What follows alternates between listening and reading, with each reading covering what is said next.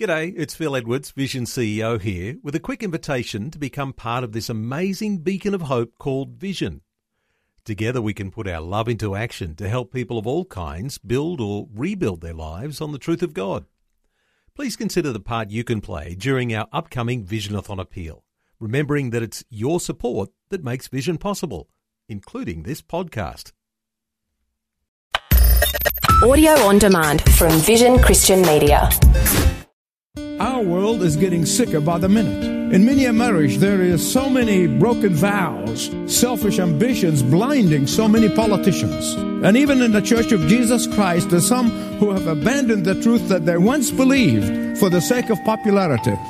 The world is sick, not just with the coronavirus. Sin and rebellion are destroying the foundation of our lives. Dr. Michael Youssef gives you tools for healthy living in a sick world. Join him for Leading the Way. The Ministry of Leading the Way features the uncompromising teaching of pastor, author, and international Bible teacher, Dr. Michael Youssef. Today, Dr. Youssef digs into the sexually charged culture of Corinth, easily compared to the culture of today. You'll quickly see in Paul's letter to the Corinthians an encouragement to experience true freedom through the power of the cross. Listen with me now as Dr. Michael Youssef continues his series, Healthy Living in a Sick World. President Calvin Coolidge was known for his brevity of speech. He would never use three words if one word would suffice. And one Sunday morning, his wife was not feeling well, so he went to church by himself. So when he came home to the White House, his wife asked him, What did the preacher preached about? He said, Sin. well, what did he say about sin? He was against it. Beyond the story, I must confess to you that uh, I thought long and hard of how there was a day when preachers called sin sin. When churches were more than just an auditorium for a motivational speech, churches were more than an entertainment center. When church membership was taken seriously, there was a time in America when we used to be shocked by sin not accommodate it and understand it. Yes, there was a time when pastors invited people to repent of sin, not try to explain it away. A time when we blushed when we have fallen into sin. Today, we pride ourselves on being called tolerant Christians, which means that we tolerate every sinful practice and unbelief, meaning baptizing sin into the church, of not being called bigoted, meaning that we actually not only loving sinners, but we love sin. The list goes on and on and on, and while in reality, we ought to be weeping over sin. Beloved, I weep over my sin as well as the sin of others. And weeping over sin is what chapter 5 of 1 Corinthians is all about. I hope you turn to it and follow it with me. In chapter 5, he turns his attention to the tolerating of sexual sin in the church. In chapter 5, he turns his attention to the fact that compromising the authority of the Word of God always, always, always leads to acceptance of other sins. Look at verses 1 and 2. 1 Corinthians chapter 5. The first thing he had to show them is that immorality is an immorality is an immorality no matter who calls it what. Until you confront this head on, you can talk about philosophy until the cows come home. It will not get us out of the pit. The Greek word that the Apostle Paul uses here is the word porneia, from which we get the word pornography. The broad definition of pornography is that sexual activities, any sexual activities outside of a heterosexual relationship in marriage. In the Corinthian church, the porneia that was taking place was incest. And here in this case, Paul is saying that even under Roman law, it is illegal. Even the pagan Rome believes that incest is a sin, and yet the believers in Jesus Christ were tolerating it. The church leadership closed its eyes. The church leadership looked the other way. The church leadership shrugged and said, Everybody does it.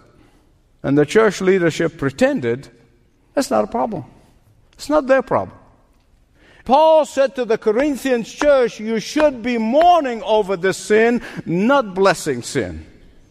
Now, I want to be very clear. This is very personal for me.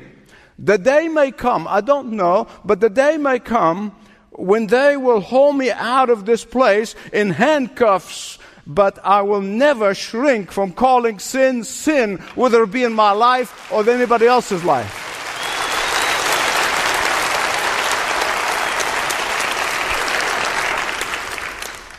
In verse 2, the Apostle Paul is saying, You should be mourning over sin as if you're mourning over a death in the family. You and I know there are a lot of people in our country are praying for a revival. Listen to me. Keep on praying. But I'm going to tell you, based on the authority of the Word of God and my knowledge of revival history, there will be no revival until the believers come clean with God and they mourn over their sin. I know this idea of weeping over sin does not make sense to the churchgoers of today. I know that. I know, but it only makes sense to those who love Jesus with all of their heart. I know, because I know there are thousands of knees have not bowed down to Baal. I know to those who look at the cross and say, Jesus, you did this for me. You died for my sins. You stayed on that cross until I'm be redeemed and forgiven. Jesus, you shed your blood that I may be set free from sin and have power over sin, not sin have power over me. Now, beloved, when sin is not dealt with, when sin is not repented of, when sin is not confessed fully, when sin is not cleansed and purged, there can be no joy of the Lord and there can be no power in that person's life. Do not ever, ever, ever forget that the church of Jesus Christ, that's you and me and all the believers, that we are the bride of Christ. And let me tell you something, if I know anything about Christ, He does not and He cannot stand anybody molesting His bride. He may patiently wait for repentance. He may patiently wait for confession. He may patiently wait for turning back to Him. But if the person or the persons refuse to repent, then that person must be let go of by the church. That's not my words. That's not, I don't make the rules. That's, it's in the book. Why? Because when he or she let go away from the cover of the Word of God, from the cover of the body of Christ, he or she is all alone. All alone. When he's totally separated from the loving support and care and fellowship of other believers. And that's what Paul means by handing over to Satan. Now, beloved, listen to me. I'm going to tell you, God knows the truth. I never read 1 Corinthians 5 5 without my eyes are moist with tears. Why is Paul taking this drastic measure? of handing this persistent, adamant sinner to hand over to Satan. Well, there are two reasons for that. First of all, to bring that person to repentance. That's always the purpose, that is always the desire. But secondly, to keep the rest of the church from being contaminated. Here's the good news. Here's the good news. We know from 2 Corinthians chapter 2 verses 5 to 11 that both that sinner in the Corinthian church and the whole church repented. Isn't that great news?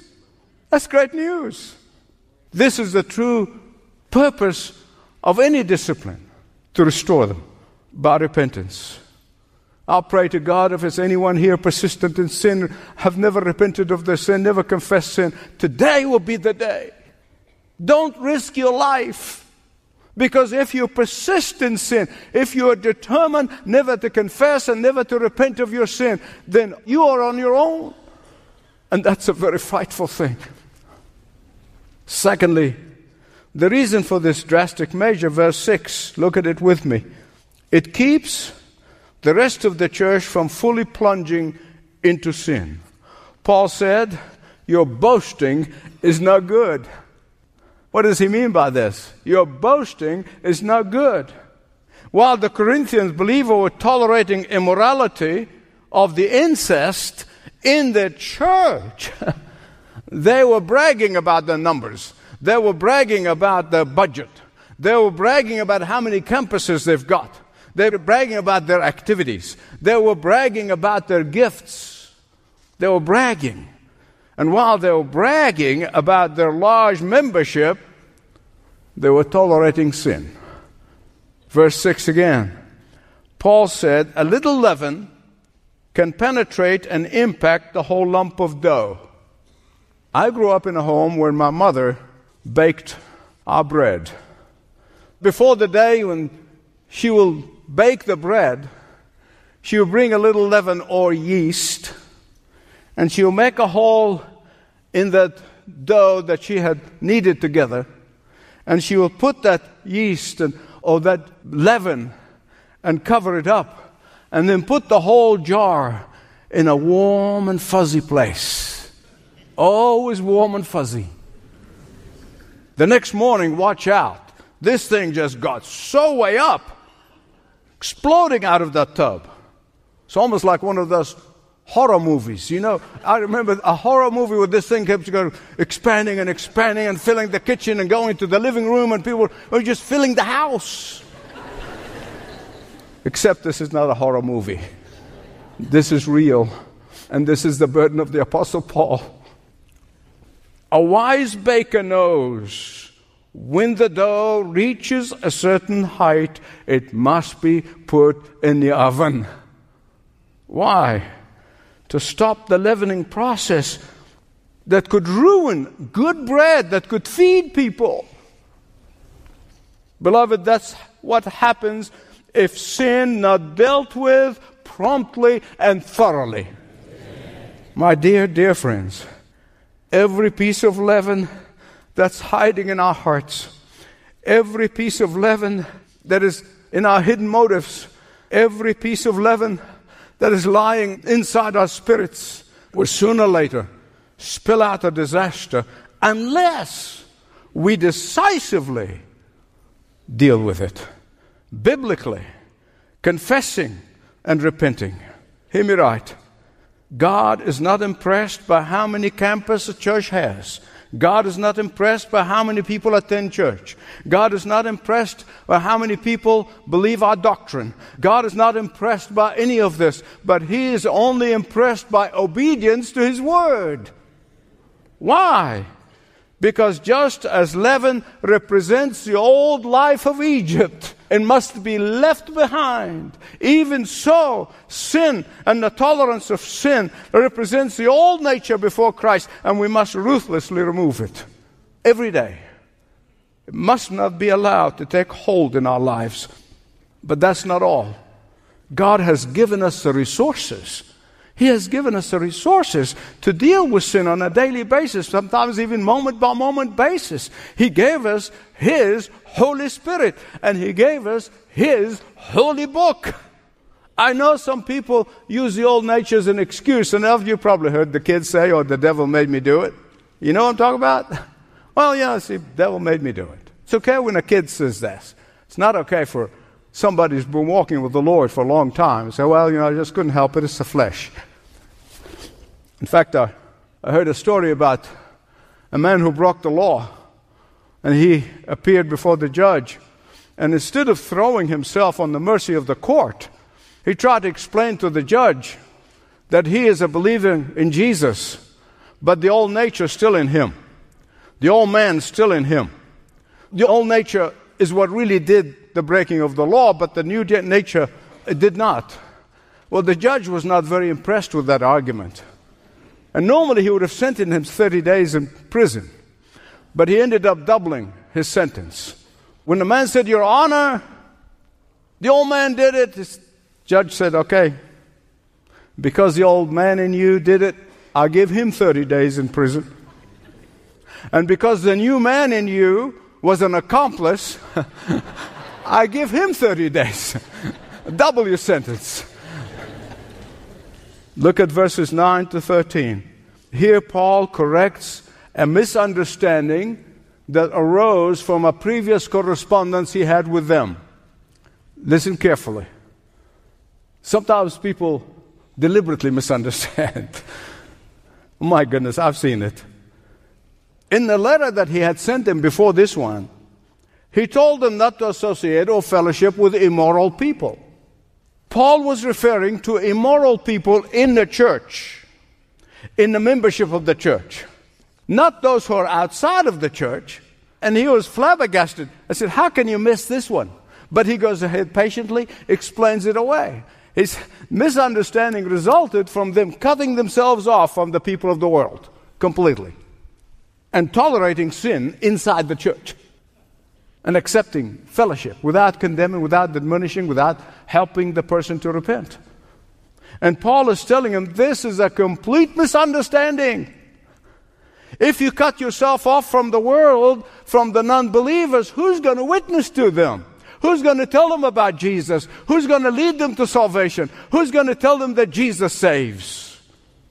In fact, verse 11, he goes on to talk about this immorality. Let me categorize them in three different ones, okay? Sexual perversion, greed, idolatry. Why sexual immorality? Well, because it degrades the person who commits it on a regular basis without repentance. Because it can lead the person into bestiality why is persistent in sexual sin without repentance dangerous? Listen carefully, because sexual passion and sexual instinct should not rule supreme in our lives. Jesus should rule supreme.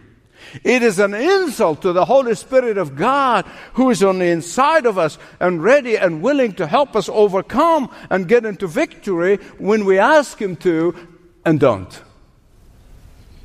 The person who does not appreciate the power of the Holy Spirit which is available to them will always fall in this habitual pattern of behavior, which becomes devastating. The second category here is greed. Why does he put greed on the same level as sexual immorality? Well, because a greedy person judges everything by purely materialistic standards. And our life and our future eternity is far from materialistic standards as it gets. There's something else. A greedy person is not a giver, he's a taker. You see, God is a giver, Satan is a taker. A godly person gives the greedy person takes and then takes some more. Everything God created gives. The sun shines to give us light and warmth. The trees give us fruit and shade. The rain comes down to water the seed and grow the food. Everything under Satan's control takes, takes, and then takes again and gives nothing in return. The Bible said Satan steals, robs, and plunders. The third category is idolatry. Well, you say, well, Michael, what's idolatry got to do with me? I don't get a statue out like some of my Hindu and Buddhist friend, and bow to it. And that's idol worshiping. Please listen carefully. Listen carefully. Anything or anyone who occupies God's rightful place in my life is a form of idolatry. Sexual immorality is a sin against oneself. Greed is a sin against others. Idolatry is a sin against God. I want to tell you this story and that I pray to God will illustrate what the Apostle Paul is trying to tell us about the danger of tolerating sin and what it can do. Now, it comes from the Eskimos, and the details are a bit gruesome, but it illustrates how the devastating nature of tolerating sin and not dealing with it in repentance and purging. The Eskimos, when they want to catch wolves, they're dangerous in many ways for them. So the way they do it is they take their sharp knife and they coat it with animal blood. Then they freeze it. Then they coat it some more. Then they wait. Then they coat it some more until the blade of the knife is completely covered by frozen blood.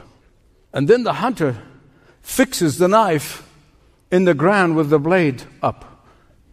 And when the wolf allows his sensitive nose to the source of the scent of the blood and discovers the bait, he starts licking and licking the blood and then licking some more and licking some more. And then he licks faster and faster and vigorously, lapping the blade till the sharp edge of the blades begin tearing into his tongue. But he's oblivious to it. He's oblivious to it. His craving for blood becomes so great that he does not notice that this razor sharp sting of the naked blade in his own tongues. Neither does he recognize his insatiable thirst for blood needed to be satisfied that is being satisfied on his own warm blood. His carnivorous appetite only craves more and more and more until dawn finds him dead in the snow. No wonder Jesus said that water that this world gives is like salt water. Have you ever tried with felt thirsty and you drank salt water? The more you drink and you're thirsty and the more you drink it, looks like water and you drink it, the more you thirst. The more you thirst and the more you thirst. You'll never satisfy. But thanks be to God for the living water, the Lord Jesus Christ, who set us free from the power of sin and the dominion of sin by the power of his own blood on the cross of Calvary.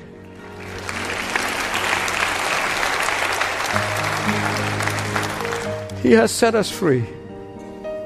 And every single moment, He wants to give us victory. The question is will you ask Him? Every time you fail, will you ask Him? Dr. Michael Youssef continues his series Healthy Living in a Sick World on the next Leading the Way. We sure hope you can join him then.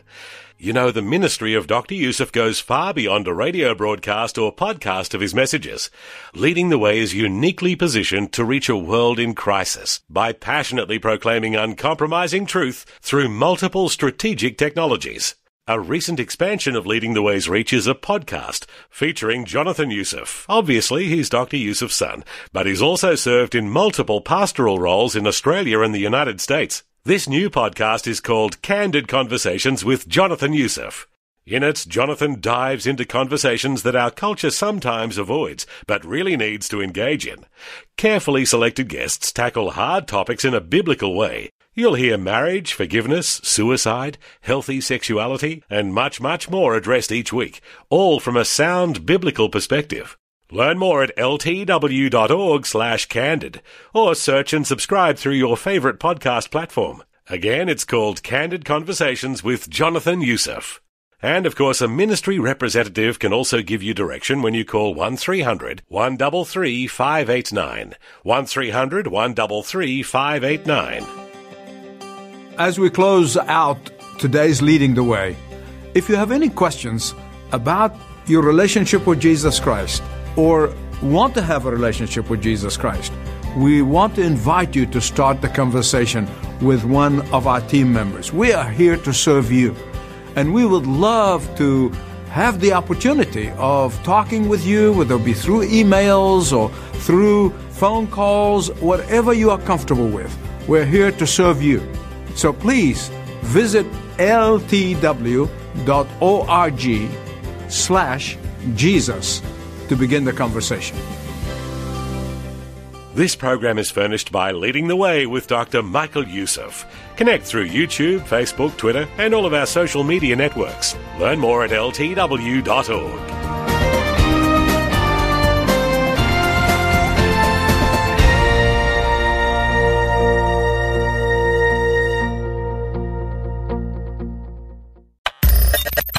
for taking time to listen to this audio on demand from Vision Christian Media. To find out more about us, go to vision.org.au.